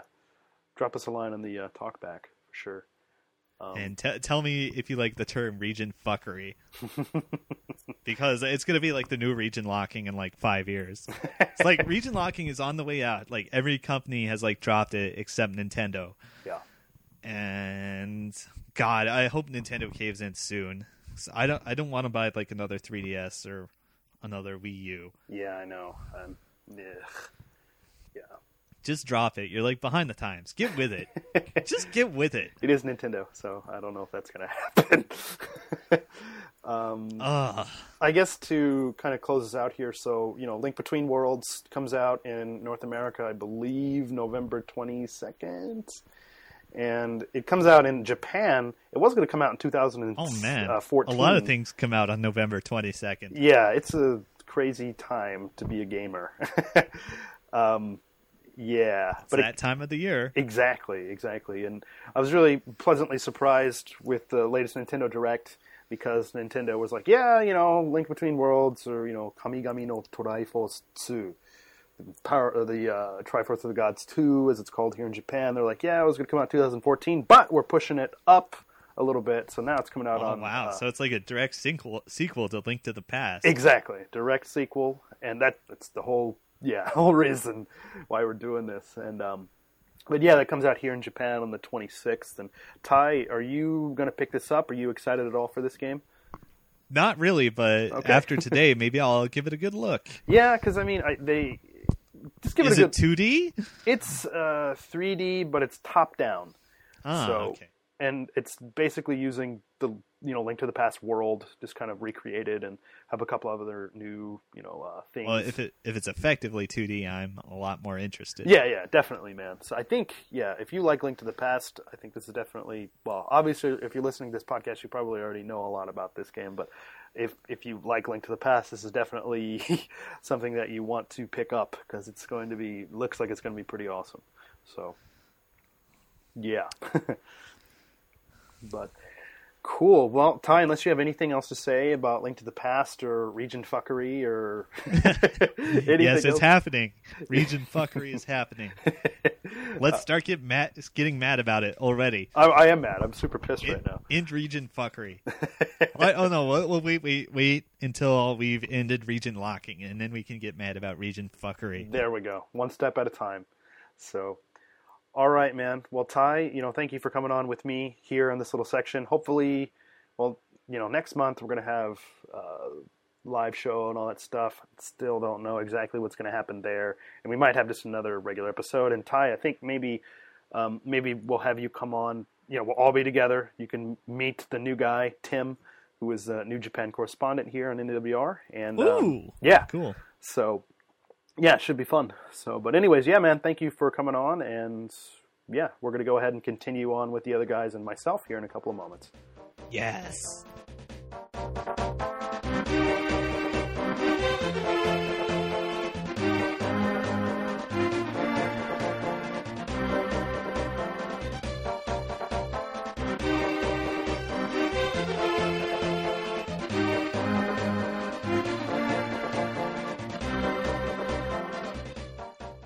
Okay, so now we've reached the kind of the main reason, well, the main segment of this whole episode. I've, I'm, been- I've been pretty excited about this. I started thinking about this back in August, and uh, kind of glad that it, you know, actually finally came together. And um, I'm aptly naming this uh, "Link to the Future." Uh, obviously, a play on "Link to the Past." Um, you know, with Link Between Worlds coming out here uh, pretty soon, I, I thought it would be a good idea to take a look back at Link to the Past because I know myself it's been a very long time since I played the game, and uh, for Tim and Josh, well, we could you guys can hear their stories behind like their experiences with the game and whatnot, but um. I'll go ahead and start us off, and just just exactly that. Um, basically, when was the first time that we you know played this game? And I know for myself, uh, back in like 1996, um, there was a big, big string of tornadoes and stuff that came around like through Central Illinois where I lived, and like my house was okay. I'm sorry, my trailer. Yeah, was My- say, was your trailer all right in the big hurricane? my my my trailer blew away, so we moved into a house. But temporarily, we were living in a garage. no, but anyway, no, we we had our stuff out in a garage because we're doing some stuff like inside the house. So Because you're, 'cause you're trash. Because you're white trash. your car, your car was on cinder blocks in the lawn, mm-hmm. And you you played Link to the Past on a you know 13 inch black and white TV that your grandma gave you. it sounds it sounds very familiar, and it's it's almost what my story is. it. no, it's okay. Uh, anyways, uh, so we had like our TV like out in the garage and like a couch out there and stuff, and that was just really cool. It's like in sixth grade or something, you know. Did the couch smell like beer and gasoline? of course. You know, um, anyway, so my one of my buddies, because you know at that time, pretty much with like all the games I'd played, I, I, I think I'd mentioned this when I was talking with Ty, but um, you know I played just a lot of like platformers and stuff like that, Mario Kart, and you know a lot of a lot of that type of stuff. I never played a Zelda game at that point, but my buddy he brought it he brought over a Link to the Past, and I was like, oh, what the heck is this? And uh, yeah, we were playing outside, just like all that, you know, for a month or something like that, playing and you know, I, I didn't even come close to beating it. Sometimes I'm just watching him play. So yeah, we spent a lot of time in the garage playing Zelda and like Mortal Kombat because we definitely couldn't play that inside because that's bad. Um, huffing, huffing gas from that gas can. huffing gas from the just from the sofa cushions, really. but uh, no, so that was a really fun summer, and it really wasn't until like a couple of years later where I. My family, we had moved to like a different place, a new trailer park. no, I'm just kidding. We, we moved to a different city, and uh, you know, sometimes I came back to my hometown to like hang out with my friends, and I had bought uh, on this review that I read in a gaming magazine, Robotron 64, which I, you guys, do you guys, do you guys know what Robotron is? I know Robotron, yes, but not 64. Okay, Josh, have you ever heard of Robotron? I suppose it's too much to hope it's RoboCop related. Uh, that would be awesome. no, it's like I'd buy that for a dollar.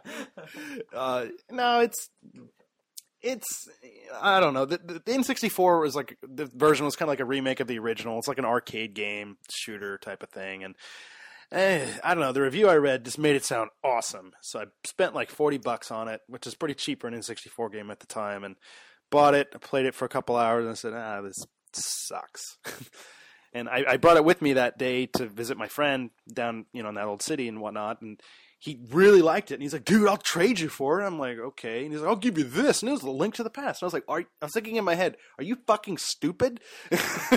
but, you know, I just said, okay, sure. And, you know, I think it's one of those games that like has the person's name on the back of the cartridge. So, you know, that's, that's fun. Well, I, I think it was it was really common at the time when once a new console was out, people just weren't interested in anything. You know, so that was 16 bit. He's like, I got 64 bits. What do I need this crappy thing for? So Yes, but you know, for me, I already knew that the game was awesome, so I was like, "Hell yeah, I want to play this." So yeah, I got that, and I think it wasn't really until Christmas or like uh, Thanksgiving '98 when I actually beat it.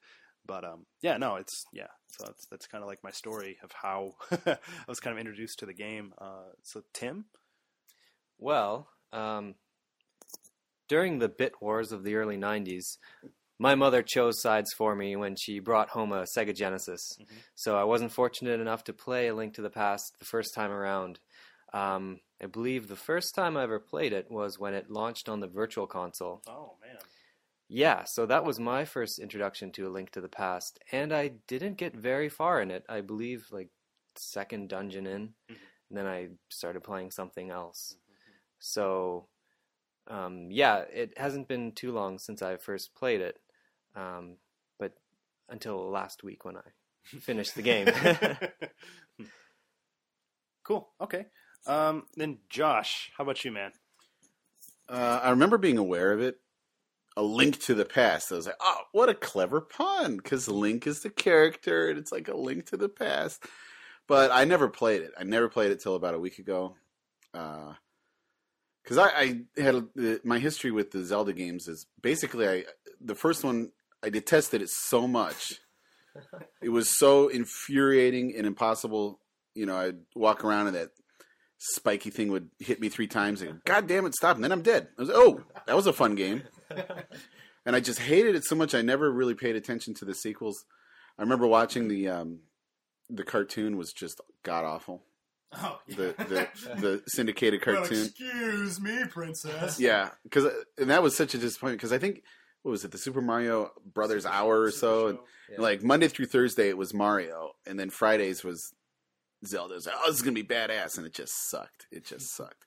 And uh, it wasn't until Wind Waker came out that I, I have any kind of fond memories of Zelda because I never played Wind Waker, not even for a minute. But uh, my friend played it, and that was kind of a low point for me in my life. You know, I was delivering pizzas, I was living living with my friend, and things just weren't going well. And I and he played this game. I was like, oh, what's this? It's like a beautiful cartoon. It's like a Disney cartoon. And I would just eat cookie dough and watch him, just watch him play. I was like, nah, man, play that level again. That was good. And so I really enjoyed watching Wind Waker. But this was my first attempt to really play a Zelda game, and unfortunately, I have to admit, I didn't. I didn't do much better than I did back in the day. Okay, okay. Well, fair enough. Um, so, well, with that said, you know, uh, I guess the next question is, well, how long have it been since you actually played this? And Tim, you've actually already kind of said. I mean, obviously before, you know, just the past week or whatever. right, right. But you know, so you said you got it on the virtual console, but just never got around to beating it. Right. I I remember finding the sewers and doing all that. I'm pretty sure the first couple dungeons. That's about it. When was That's all she wrote. A year or two ago? No idea. It, like the first when it first came out on virtual console. Yeah, yeah. So yeah, it was like probably 2007, early Oh, yeah, 2007 ish. Yeah. So yeah. Um, and Josh just yeah, just like last week. Yeah. Um, but yeah, for me, I think yeah, I, I same with Tim. I got it on the virtual console, and I, I I didn't really play it too much though because one of my buddies, the same guy who actually let me borrow the game originally and stuff, he he came over and I usually just watched him play because he's like really good at the game, and so he played it, he beat it, and actually on my on my Wii, the save file is on there. That Josh probably saw it. Oh, you know everything, all the hard Yeah, I pieces. erased that. Is that okay? I- okay. No, I did not. um, no, but yeah, Well, that's the thing. I really wish I had been able to play as a young boy because this is the perfect game for the schoolyard. You know, you, you share secrets with your friends. You know, hey, stand on this rock and then warp to the dark world, and you'll find a, a fairy or something. Mm-hmm. It's so full of secrets, and I just wish I'd gotten that experience of you know sharing with my buddies. Mm-hmm. Oh yeah, definitely. And I mean, yeah, it's just a lot of fun. Lots of secrets and stuff like that. I mean, yeah, there's just tons of stuff just strewn about the world. So that's one thing that yeah, you could. Uh, Yeah, and the the the world itself, it's a manageable size. It's not too huge. It's easy to explore. Uh, just keeps you coming back and finding secrets all over again. Yeah, and I know for me at the time when I first played it, because you know, like I said, coming from playing like platformers and then you know Mario Kart and stuff like that. I mean, this is just completely different. This like kind of blew my little mind. just like you know, this kind of open world game and that this this type of an experience like existed out there, and it was good. you know, it was a lot of fun. So, and then at the time too, they were just showing off like screenshots of Ocarina of Time, and I was like, "Oh my god, now it's in 3D," you know, and um, yeah. But so I guess next, well, so Josh, actually, first, like, tell us like how. Okay, tell us about your experience with the game, like what you think about it more or less, and how, kind of how far you got, like all that type of stuff. Well, I'm embarrassed to say I didn't make it very far. there were some factors. Um, you guys would have just been embarrassed watching me play. Like, did you ever just watch your grandma or your mom play? I can't do it. Why isn't it doing this? That was that was kind of. I was really frustrated by the gameplay. Um, every time I tried to do something, I, I think I was hitting Y, and the, the, the map would come up. It's like, no, god damn it, map, go, and then I'd do it again. That was stupid.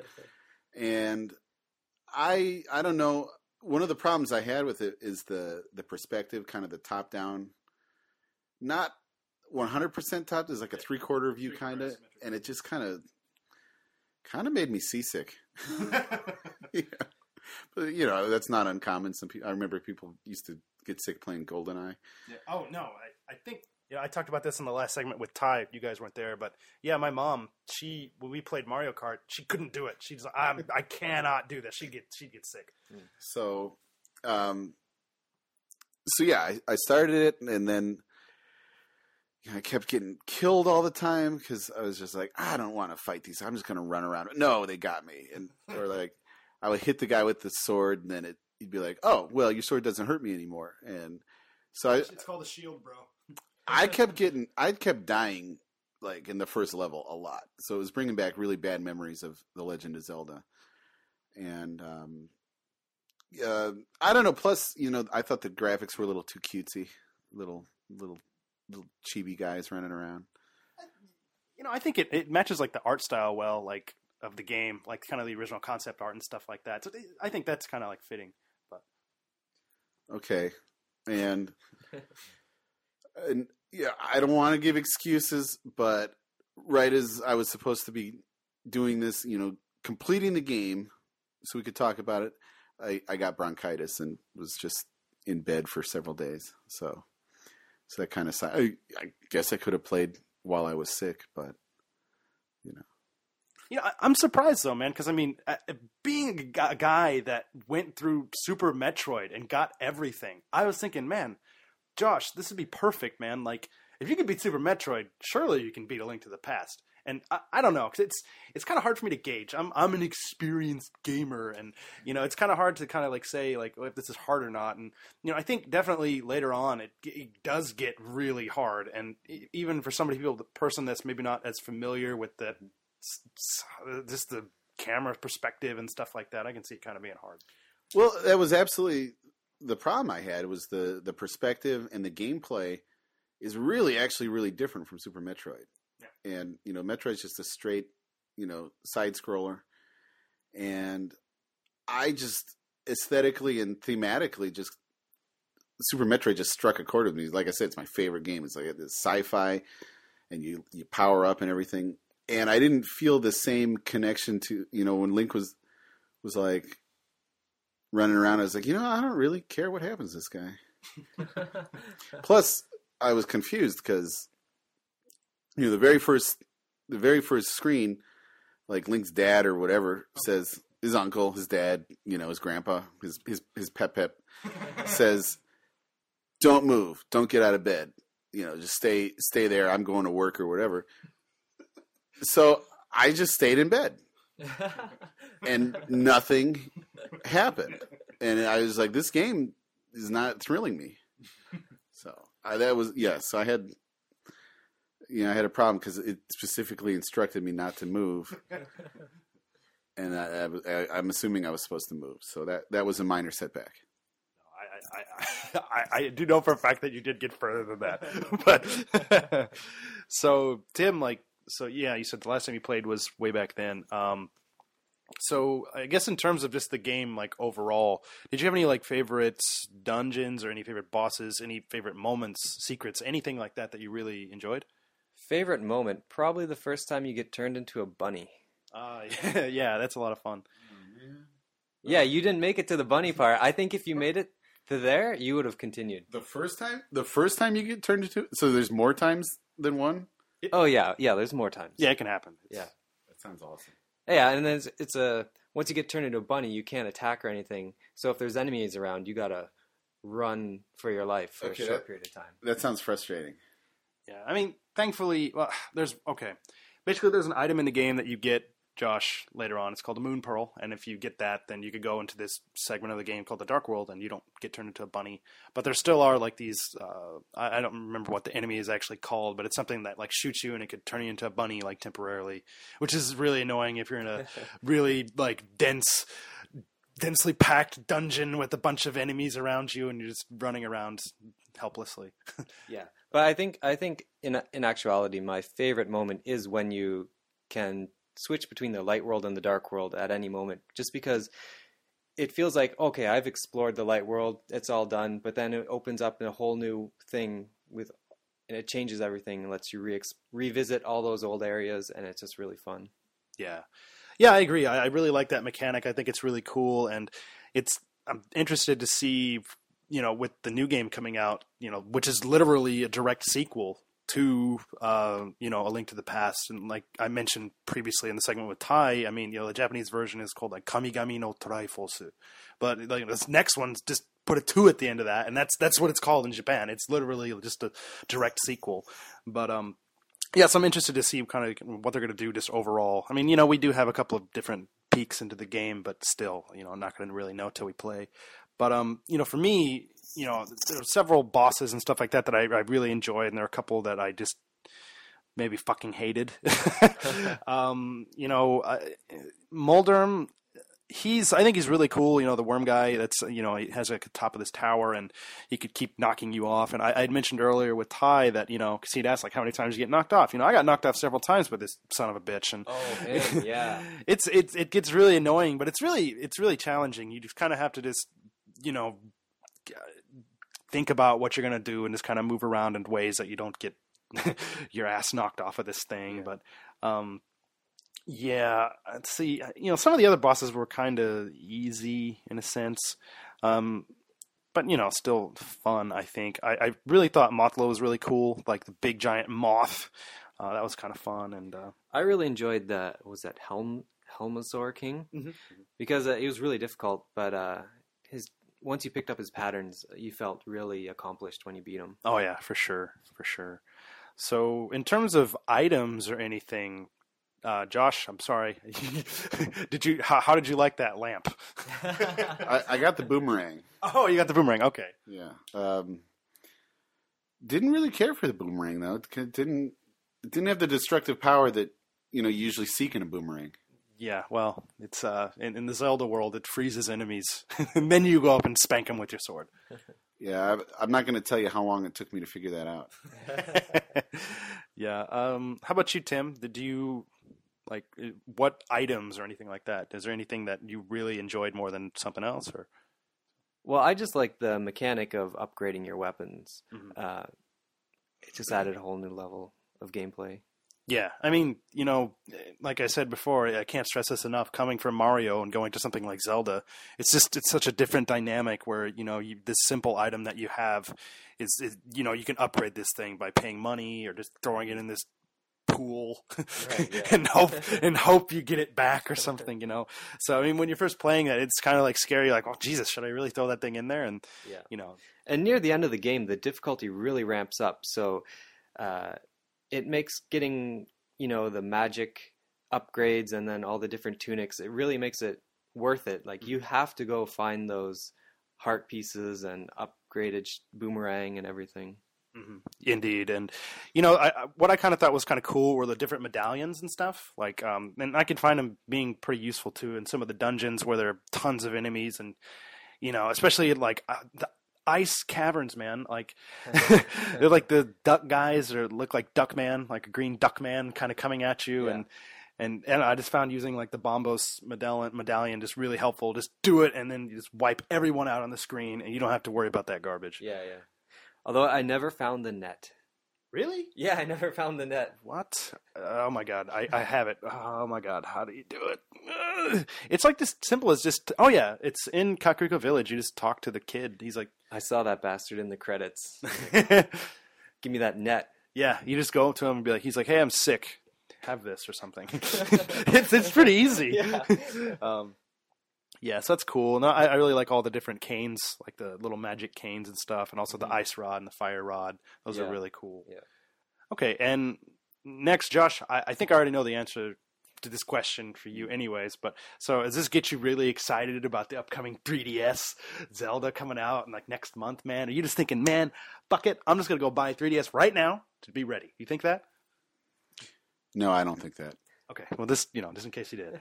But I know that you do have in your possession the HD version of Wind Waker, and I wouldn't mind coming over and just watching that for old time's sake. Yeah, well, I bought it like a month ago, and I haven't even really opened it up yet. That's So gonna be sweet. That's gonna be awesome. Um, I just don't know where I can get raw cookie dough to eat. Maybe we can make it. I don't know. So Tim, like, it, what's your excitement level for the new Zelda game? Do you care or anything? Or Well, after playing A Link to the Past, I am so excited. Watching a couple of trailers for the new Ze- new Zelda, um, and recognizing the enemies and some of the locations, yeah, I'm totally pumped. Yeah, I mean, I God, I haven't watched any of the trailers since I played this because, like, literally, like last week, I, I kept telling myself, like, man, I, I got to beat this for the show. I got to beat this for the show, and I, I was telling myself that for like you know a couple of months, and then really just like this past week, I was like, well, shit, I, I really need to do this now. So last Friday night, I played for like five or six hours. And it just and pretty much got his you know got right almost to the end and i just beat it like over the weekend. But um no i haven't seen any of the trailers recently for link between worlds but i remember when they had the announcement trailer like back a couple of months ago i kept watching it and watching it and watching it over and over again just like really pumped. And i think now maybe i'll probably just watch it sometime tonight um just watch it again just to see you know what i can recognize again especially having this game so fresh in my mind. Yeah, and it looks like that worm boss you're so fond of makes a return. Oh yeah, yeah, yeah, and like even in several of the demos, I think they've got to actually people got to like fight him and stuff. So yeah, I'm glad there's a lot of like familiar stuff coming back, and I'm just really looking forward to see what it's all going to be about. So, but um, yeah, so that's gonna about do it for this segment of the show. Uh, you know, I, I can't stress this enough. I, you know, I, I, I debated whether or not to start up some kind of a forum thread beforehand to you know have you guys be able to interact with us about this like didn't maybe read stuff on the show uh, obviously that didn't happen. Um, but you know seriously if you guys have any I, I know a lot of you guys do have experiences out there with you know link to the past and if you wanted to talk about in the comment threads twitter whatever you know when you first played this you know whatever what this talk about what this game means to you. And if it really does make you excited for this for the new game if it makes you think the new one looks like shit, I, whatever. You know, uh, hit us up on Twitter, you know, the forums, whatever, and just let us know. So, but with that, we're going to go ahead and go into the outro to the show here in just a couple of moments. 出る出るゼルダの伝説出る出る出る出るついに出るゴージャス今度の冒険リアル君もすぐに体験憎いでやんすね昆虫賞高画質の謎解きアクション戸惑うことなくのめり込もうもちのろんスーパーファミコン So, all right. So, like I said, the show's kind of coming to a close here. Um, so, yeah, you can. I'll go ahead and give out Ty's uh, Twitter handle so that you can actually, you guys can follow him on Twitter, which is always fun. He is at Super Cat Drugs, and it's always talking about lots of fun, like gaming things. So, uh, you should definitely. Uh, follow him on Twitter. Uh, I'm at Danny Biv. And Tim, where are you at, man? I'm at tranquil underscore pony. All the ponies. All the, well, yeah, you know what? I've never seen My Little Pony. my, my handles. I thought for a second you were a brony here. No, no, my handle's from years and years ago of some uh, small enemy in Might and Magic, like four or something, and he just looked so hilarious, and I loved the name. Is it Tranquil Pony? No, he was like this guy who looked like he'd been playing Dungeons and Dragons in the library for seven hours straight, and he's like getting the shakes. I don't know. Yeah. Cool. And um, unfortunately, Josh doesn't believe in social media. So if you want to reach him at his uh, home address and send him a little snail mail, uh, uh, maybe contact me, contact me, and I can get that to you. And I'd appreciate it if it was handwritten. You know, none of this, none of this typewriter crap. You know, back in my day, writing to someone meant something. So I mean, Josh is like an old man. He's going to be 56 this month. So I mean, can they use pens or quills or well, that that would be preferable. Yeah, quills? like like a ink pen where you dip it in the ink. Yeah, Yeah, that would okay. the quill. A quill is nice. Yeah. Okay, well, you hear you heard it, so make sure you do that. Um, yeah. So again, that's going to go ahead and bring us to a close. Uh, Josh, thanks for coming on, man. Thank you so much. It was really my pleasure to be here, especially considering we're just chilling in my room. I, I I can sit here in my pajamas. I didn't have to leave the room, so uh, no, it's really fun. Um, you know, sorry to have more insight into the actual game we were supposed to be discussing, but uh, you know, hopefully in the future I can I can do better and not not suck so much. no, you did fine. And Tim, thanks for coming on too, man. Well, thank you, and thanks, Josh, for lending us your futon. Tim, you can come stay on my futon anytime. Yeah, and a futon in Japan is not a futon in America. This is like a bed. that we're all laying on. It's kind of like a glorified dog bed. exactly. We're on a we're on a big dog bed. Hey, but this is where the magic happens. Indeed. where you eat all your cookie dough. I guess on that note, we're going to go ahead and take the show out. So, uh, yeah, again, leave us some comments on Twitter and in the forum thread. And uh, also, if you have any emails you want to just uh, shoot us, you can shoot us an email at famicast at nintendoworldreport.com. And yeah, we'll see you guys next month. Bye. Later. See ya.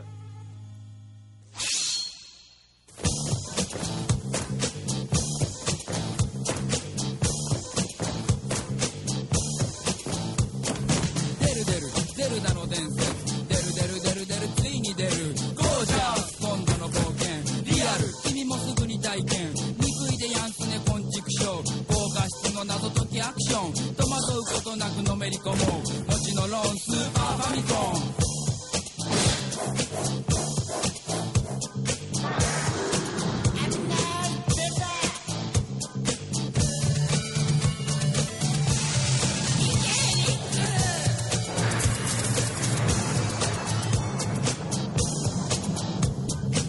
知らず知らずと真剣勝負。今宵もゼルダは最高潮。